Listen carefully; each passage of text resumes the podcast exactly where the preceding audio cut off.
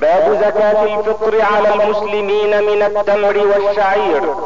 حديث ابن عمر رضي الله عنهما أن رسول الله صلى الله عليه وسلم فرض زكاة الفطر صاعا من تمر أو صاعا من شعير على كل حر أو عبد ذكر أو أنثى من المسلمين. وعن عبد الله بن عمر رضي الله عنهما قال أمر النبي صلى الله عليه وسلم بزكاة الفطر صاعا من تمر أو صاعا من شعير. قال عبد الله رضي الله عنه فجعل الناس عدله مدين من حنطة. وعن أبي سعيد الخدري رضي الله عنه قال كنا نخرج زكاة الفطر صاعا من طعام أو صاعا من شعير أو صاعا من تمر أو صاعا من أقط أو صاعا من زبيب. وعن أبي سعيد الخدري رضي الله عنه قال كنا نعطيها في زمان النبي صلى الله عليه وسلم صاعا من طعام. أو صاعا من تمر أو صاعا من شعير أو صاعا من زبيب. فلما جاء معاوية وجاءت السمراء قال أرى مدا من هذا يعدل مدين. باب إثم مانع الزكاة. حديث أبي هريرة رضي الله عنه أن رسول الله صلى الله عليه وسلم قال الخيل لثلاثة لرجل أجر ولرجل ستر وعلى رجل وزر. فأما الذي له أجر فرجل ربطها في سبيل الله فأطال في مرج أو روضة. فما اصابت في طيلها ذلك من المرج أو الروضة كانت له حسنات ولو أنها قطعت طيلها فاستنت شرفا أو شرفين كانت أرواحها وآثارها حسنات له. ولو أنها مرت بنهر فشربت منه ولم يرد أن يسقيها كان ذلك حسنات له. ورجل ربطها فخرا ورئاء ونواء لأهل الإسلام فهي وزر على ذلك. وسئل رسول الله صلى الله عليه وسلم عن الحمر فقال ما أنزل علي فيها إلا هذه الآية الجامعة الفاذة. فمن يعمل مثقال ذرة خيرا يره ومن يعمل مثقال ذرة شرا يره. باب تغليظ عقوبة من لا يؤدي الزكاة. حديث أبي ذر رضي الله عنه قال انتهيت إليه وهو يقول في ظل الكعبة هم الأخسرون ورب الكعبة. هم الأخسرون ورب الكعبة. قلت ما شأني؟ أيرى في شيء؟ ما شأني؟ فجلست إليه وهو يقول فما استطعت أن أسكت وتغشاني ما شاء الله. فقلت من هم؟ بأبي أنت وأمي يا رسول الله. قال الأكثرون أموالا. إلا من قال هكذا وهكذا وهكذا. حديث أبي ذر رضي الله عنه قال انتهيت إلى النبي صلى الله عليه وسلم قال والذي نفسي بيده أو والذي لا إله غيره أو كما حلف ما من رجل تكون له إبل أو بقر أو غنم لا يؤدي حقها إلا أتي بها يوم القيامة أعظم ما تكون واسمنه تطأه بأخفافها وتنطحه بقرونها. كلما جازت أخراها رد ردت عليه أولاها حتى يقضى بين الناس. باب الترغيب في الصدقة. حديث أبي ذر رضي الله عنه قال كنت أمشي مع النبي صلى الله عليه وسلم في حرة المدينة عشاء استقبلنا أحد. فقال يا أبا ذر ما أحب أن احدا لي ذهبا يأتي علي ليلة أو ثلاث عندي منه دينار إلا أرصده لدين إلا أن أقول به في عباد الله هكذا وهكذا وهكذا وأرانا بيده. ثم قال يا أبا ذر قلت لبيك وسعديك يا رسول الله. قال الأكثرون هم الأقلون إلا من قال هكذا وهكذا.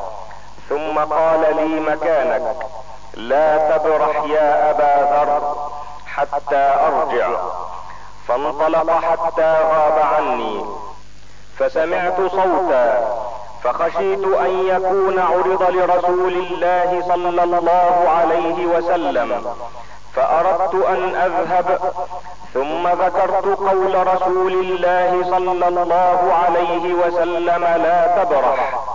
فمكثت قلت يا رسول الله سمعت صوتا خشيت أن يكون عرض لك ثم ذكرت قولك فقمت.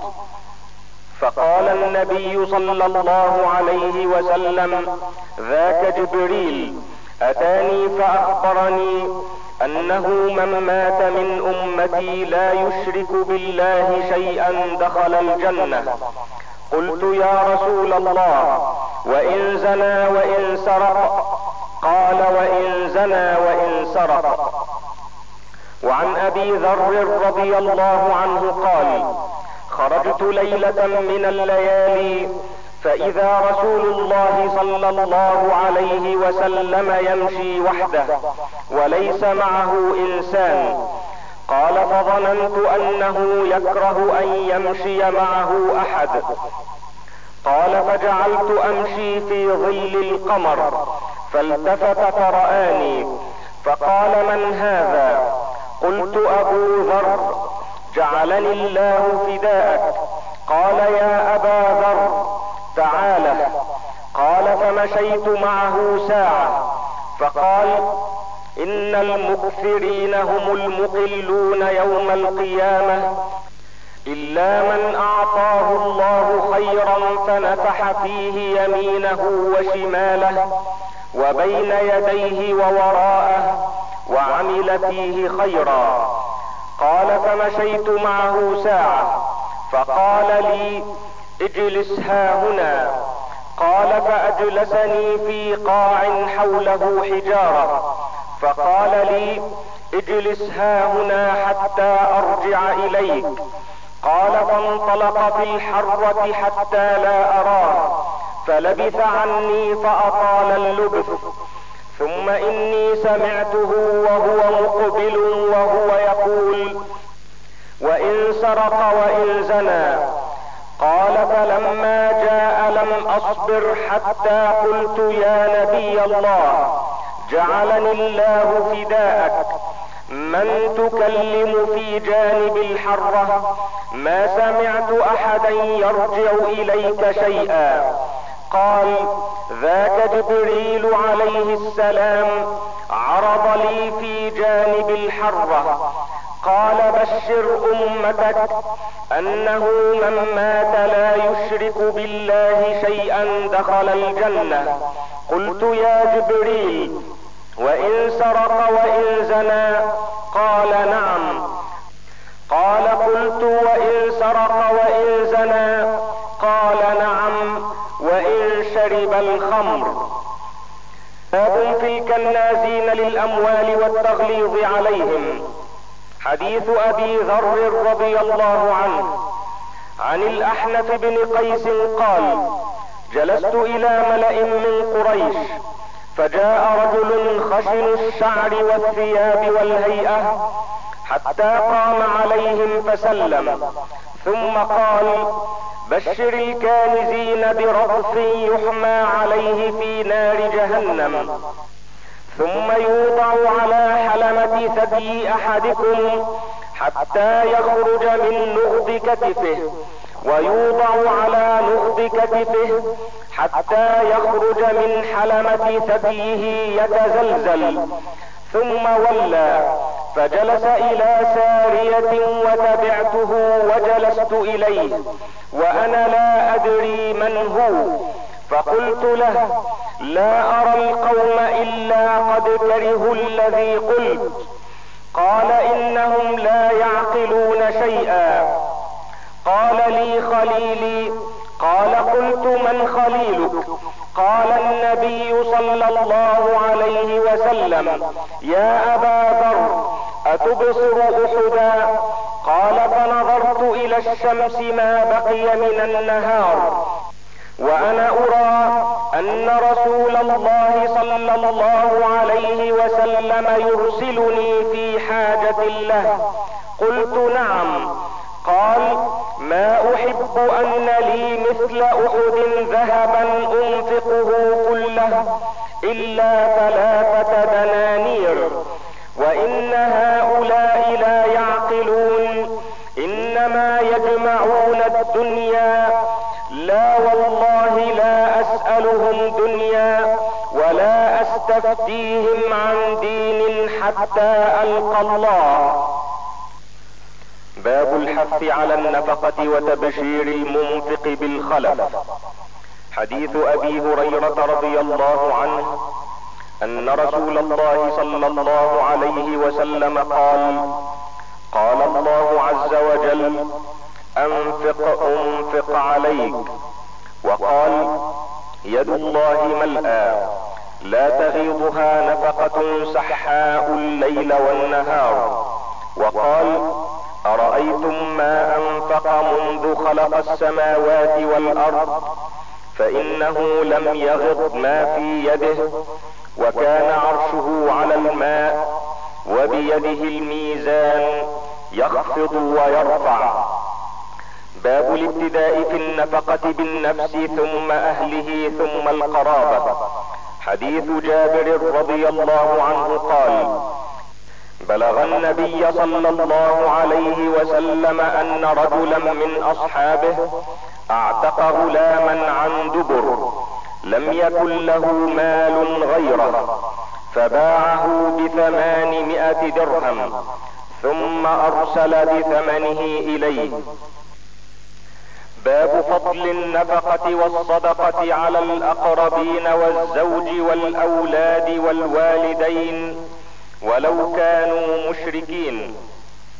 حديث أنس رضي الله عنه قال كان أبو طلحة أكثر الأنصار بالمدينة مالا من نخل وكان أحب أمواله إليه بيرحاء وكانت مستقبلة المسجد.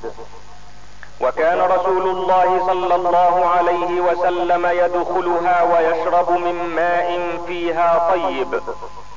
قال أنس فلما أنزلت هذه الآية لن تنالوا البر حتى تنفقوا مما تحبون.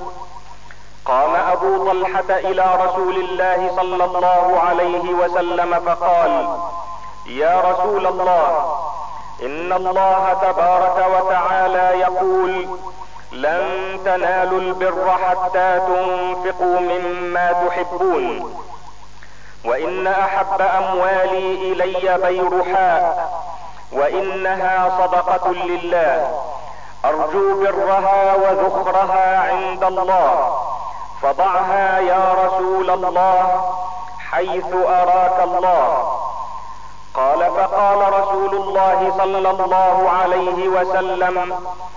بخ ذلك مال الرابح ذلك مال الرابح. وقد سمعت ما قلت وإني أرى أن تجعلها في الأقربين. فقال أبو طلحة أفعل يا رسول الله. فقسمها أبو طلحة في أقاربه وبني عمه.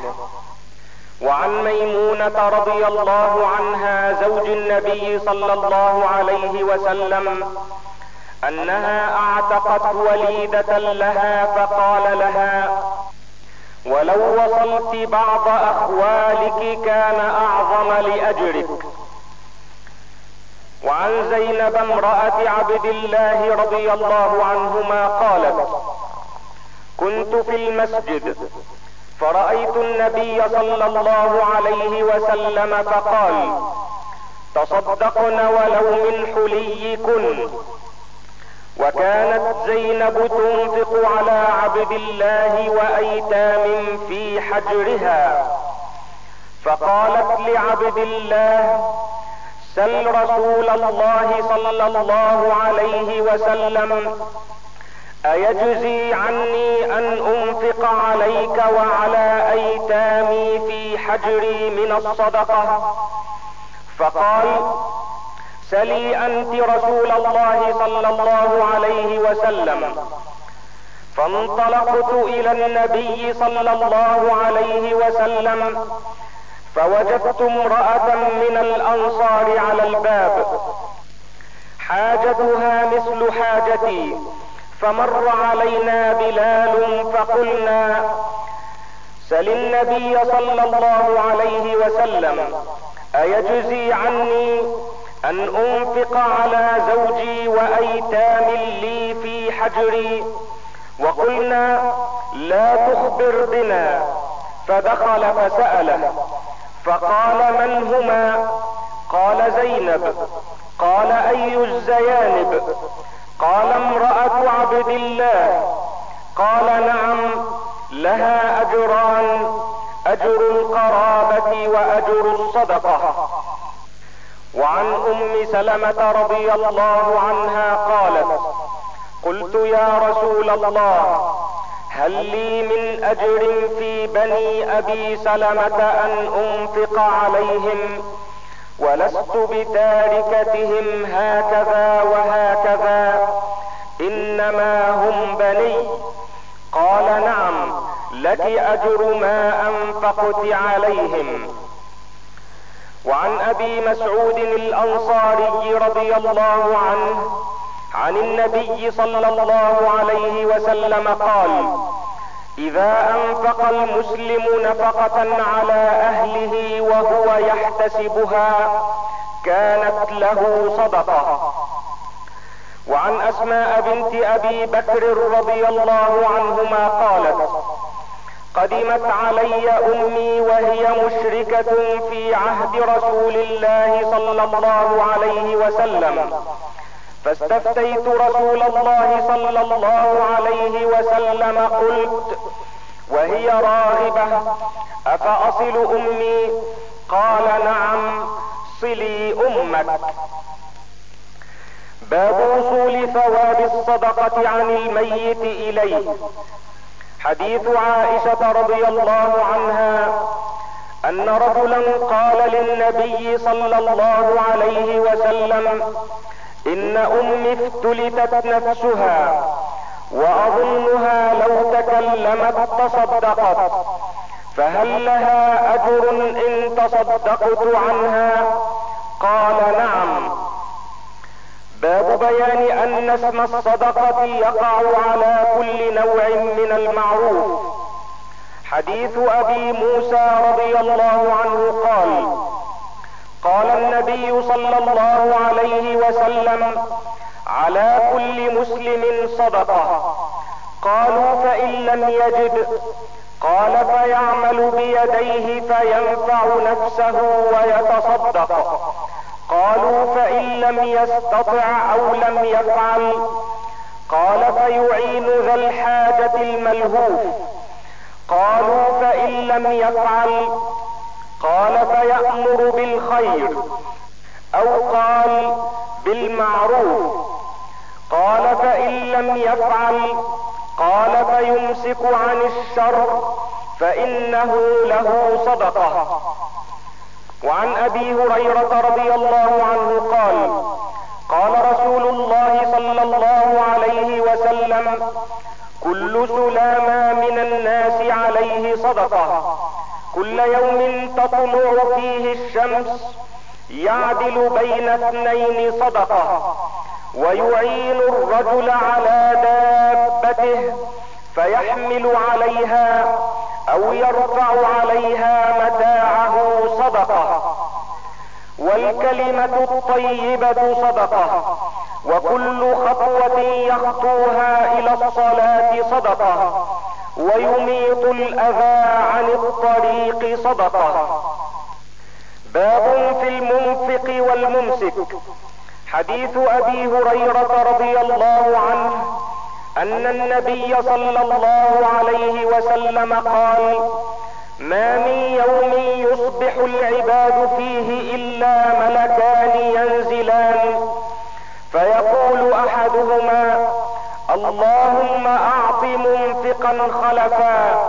ويقول الآخر اللهم أعط ممسكا تلفا. باب الترغيب في الصدقة قبل الا يوجد من يقبلها. حديث حارسة بن وهب رضي الله عنه قال سمعت النبي صلى الله عليه وسلم يقول تصدقوا فإنه يأتي عليكم زمان يمشي الرجل بصدقته فلا يجد من يقبلها. يقول الرجل لو جئت بها بالأمس لقبلتها فأما اليوم فلا حاجة لي بها. وعن أبي موسى رضي الله عنه عن النبي صلى الله عليه وسلم قال ليأتين على الناس زمان يطوف الرجل فيه بالصدقة من الذهب ثم لا يجد أحدا يأخذها منه. ويرى الرجل الواحد يتبعه أربعون امرأة يلذن به من قلة الرجال وكثرة النساء. وعن أبي هريرة رضي الله عنه قال قال النبي صلى الله عليه وسلم لا تقوم الساعة حتى يكثر فيكم المال. فيفيض حتى يهم رب المال من يقبل صدقته وحتى يعرضه فيقول الذي يعرضه عليه لا أرب لي. باب قبول الصدقة من الكسب الطيب وتربيتها.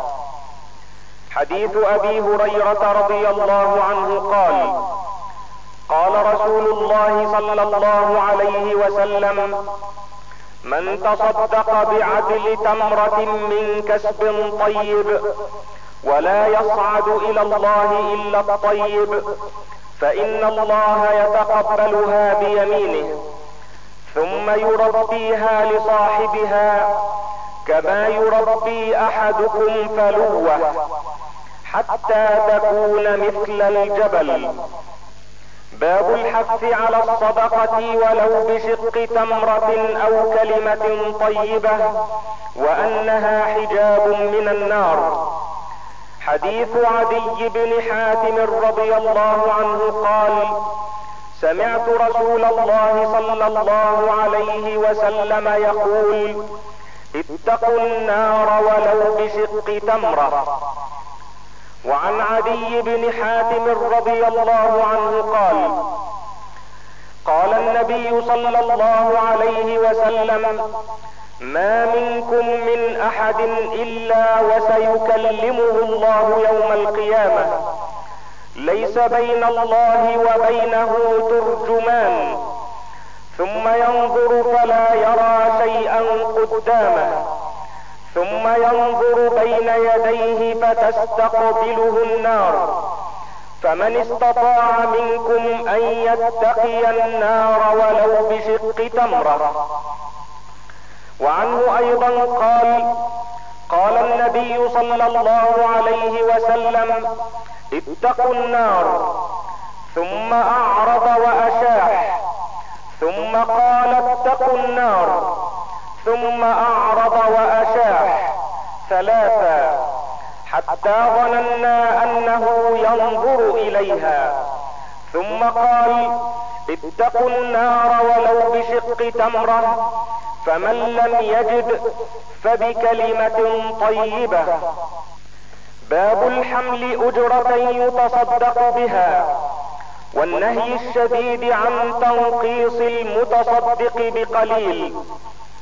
حديث أبي موسى رضي الله عنه قال لما أمرنا بالصدقة كنا نتحامل فجاء أبو قيل بنصف صاع وجاء إنسان بأكثر منه فقال المنافقون إن الله لغني عن صدقة هذا وما فعل هذا الآخر إلا رئاء فنزلت الذين يلمزون المتطوعين من المؤمنين في الصدقات والذين لا يجدون إلا جهدهم فيسخرون منهم سخر الله منهم ولهم عذاب أليم.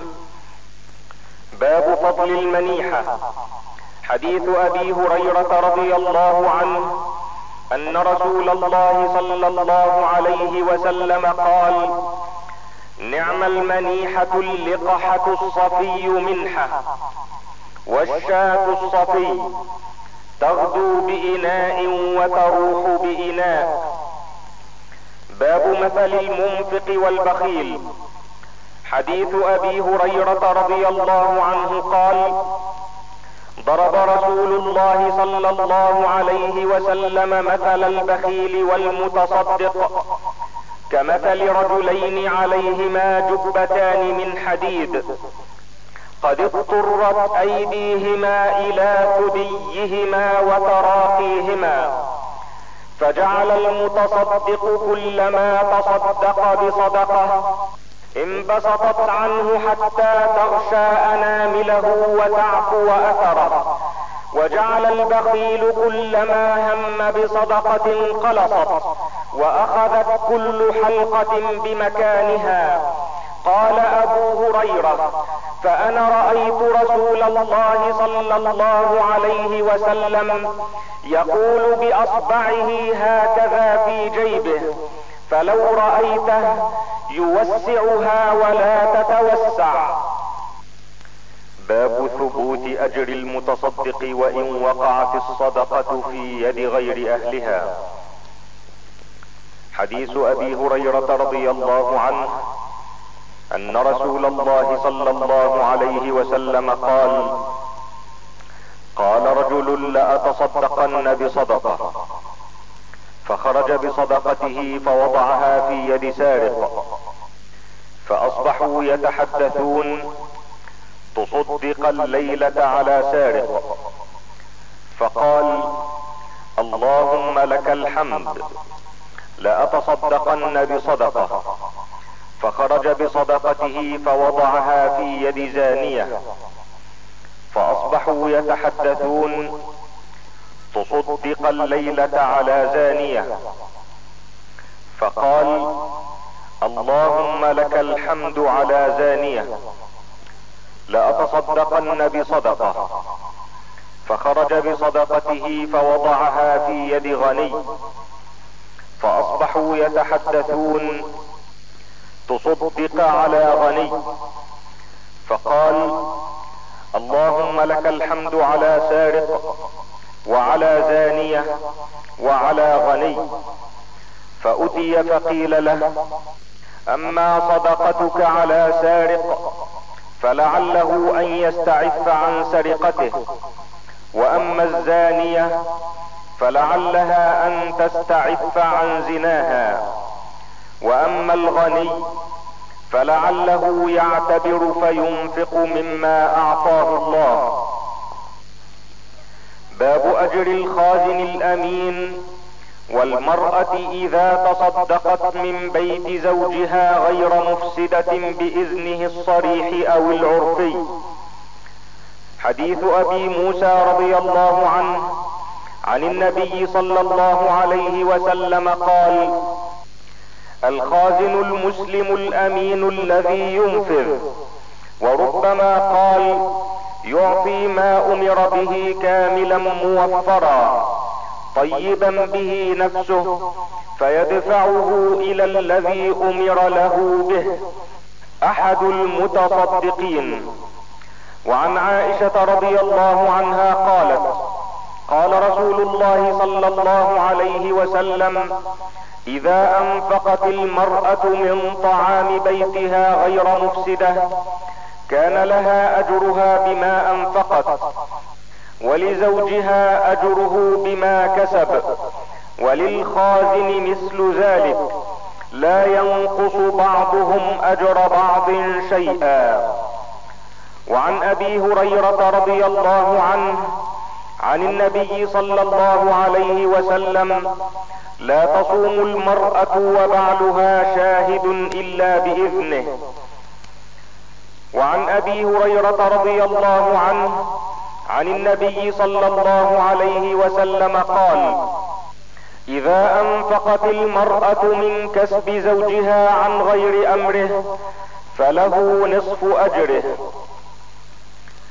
باب من جمع الصدقة وأعمال البر. حديث أبي هريرة رضي الله عنه أن رسول الله صلى الله عليه وسلم قال من أنفق زوجين في سبيل الله نودي من أبواب الجنة يا عبد الله هذا خير. فمن كان من أهل الصلاة دعي من باب الصلاة ومن كان من أهل الجهاد دعي من باب الجهاد. ومن كان من أهل الصيام دعي من باب الريان. ومن كان من أهل الصدقة دعي من باب الصدقة. فقال أبو بكر رضي الله عنه بأبي أنت وأمي يا رسول الله. ما على من دعي من تلك الأبواب من ضرورة. فهل يدعى أحد من تلك الأبواب كلها؟ قال نعم وأرجو أن تكون منهم. وعن أبي هريرة رضي الله عنه عن النبي صلى الله عليه وسلم قال من أنفق زوجين في سبيل الله دعاه خزنة الجنة. كل خزنة باب أي فل هلم. قال أبو بكر يا رسول الله ذاك الذي لا توى عليه. فقال النبي صلى الله عليه وسلم إني لأرجو أن تكون منهم. باب الحث على الإنفاق وكراهة الإحصاء. حديث أسماء رضي الله عنها أن رسول الله صلى الله عليه وسلم قال أنفقي ولا تحصي فيحصي الله عليك ولا توعي فيوعي الله عليك. باب الحث على الصدقة ولو بالقليل ولا تمتنع من القليل لاحتقاره. حديث أبي هريرة رضي الله عنه عن النبي صلى الله عليه وسلم قال يا نساء المسلمات لا تحقرن جارة لجارتها ولو فرس نشاه باب فضل إخفاء الصدقة. حديث أبي هريرة رضي الله عنه عن النبي صلى الله عليه وسلم قال سبعة يظلهم الله في ظله يوم لا ظل إلا ظله. الإمام العادل وشاب نشأ في عبادة ربه ورجل قلبه معلق في المساجد ورجلان تحابا في الله اجتمعا عليه وتفرقا عليه ورجل طلبته امرأة ذات منصب وجمال فقال إني أخاف الله.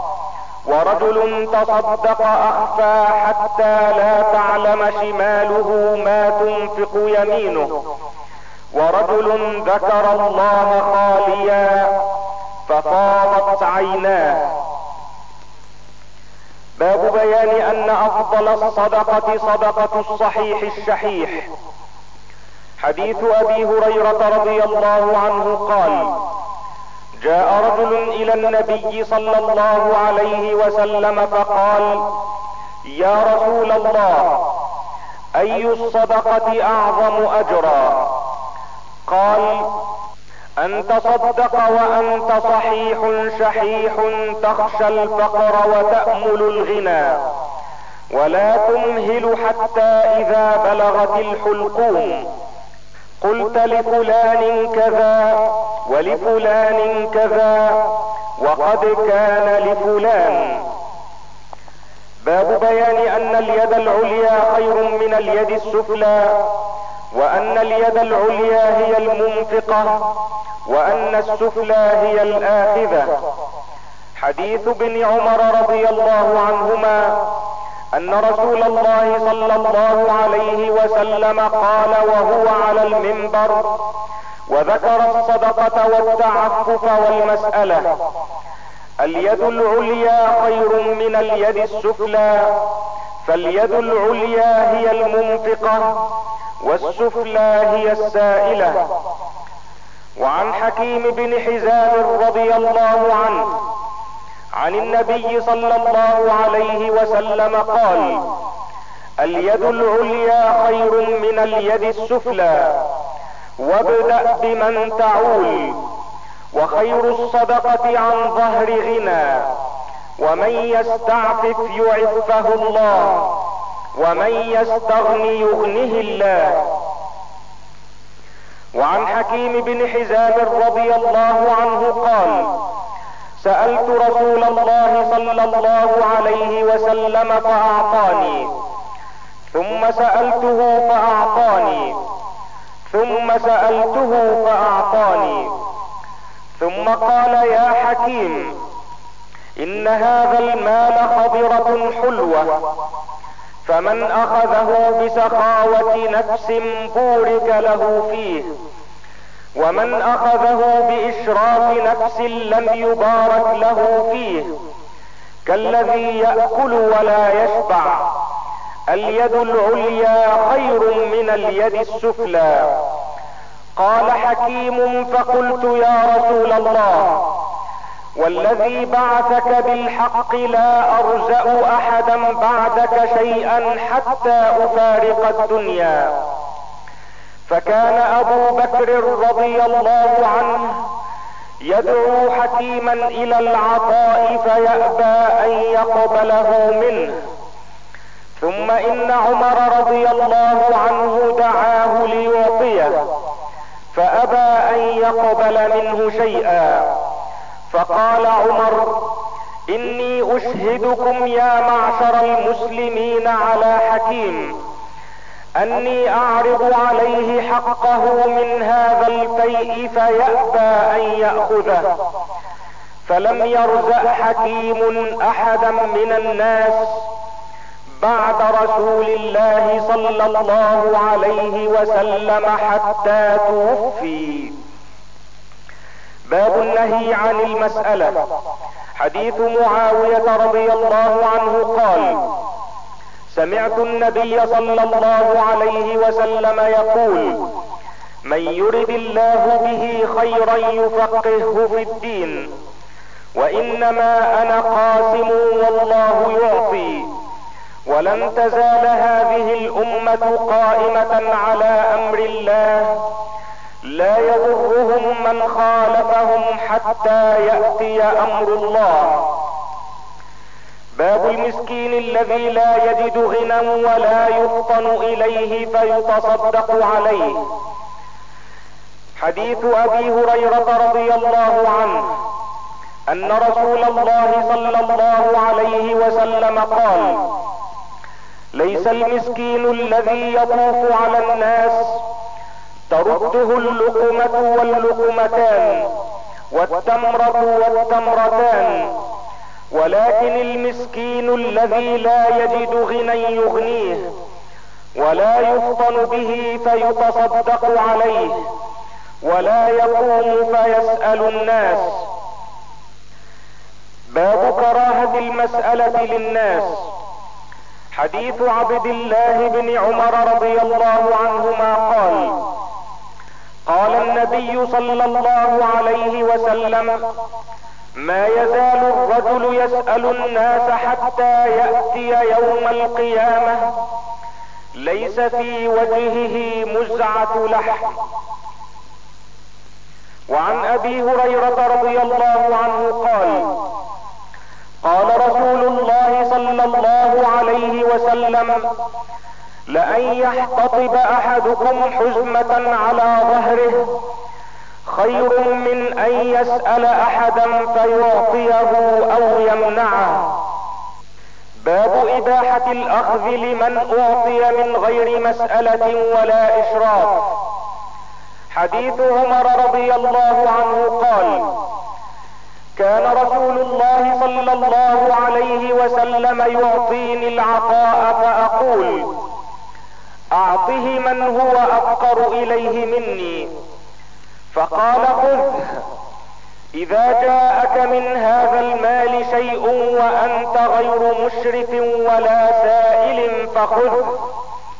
وما لا فلا تتبعه نفسك. باب كراهة الحرص على الدنيا.